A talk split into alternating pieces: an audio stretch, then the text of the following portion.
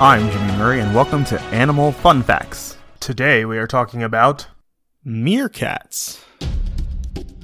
There are few animals on Earth who work as well together as meerkats. These squirrel sized members of the mongoose family live in groups as large as 40, and everyone in the mob participates in gathering food, keeping a lookout for predators, and taking care of the babies.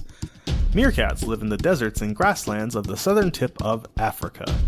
They are extremely cute with bushy brown striped fur, a small pointed face, and large eyes surrounded by dark patches.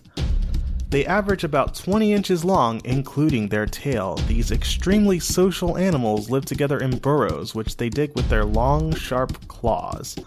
Living underground keeps mob members safe from predators and out of the harsh African heat.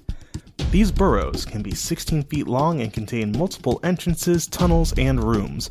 A group will use up to five separate burrows at a time.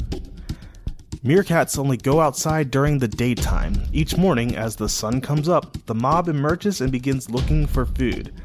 They use their keen sense of smell to locate their favorite foods, which include beetles, caterpillars, spiders, and scorpions.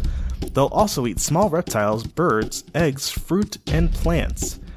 Back at the burrow, several babysitters stay behind to watch over newborn pups.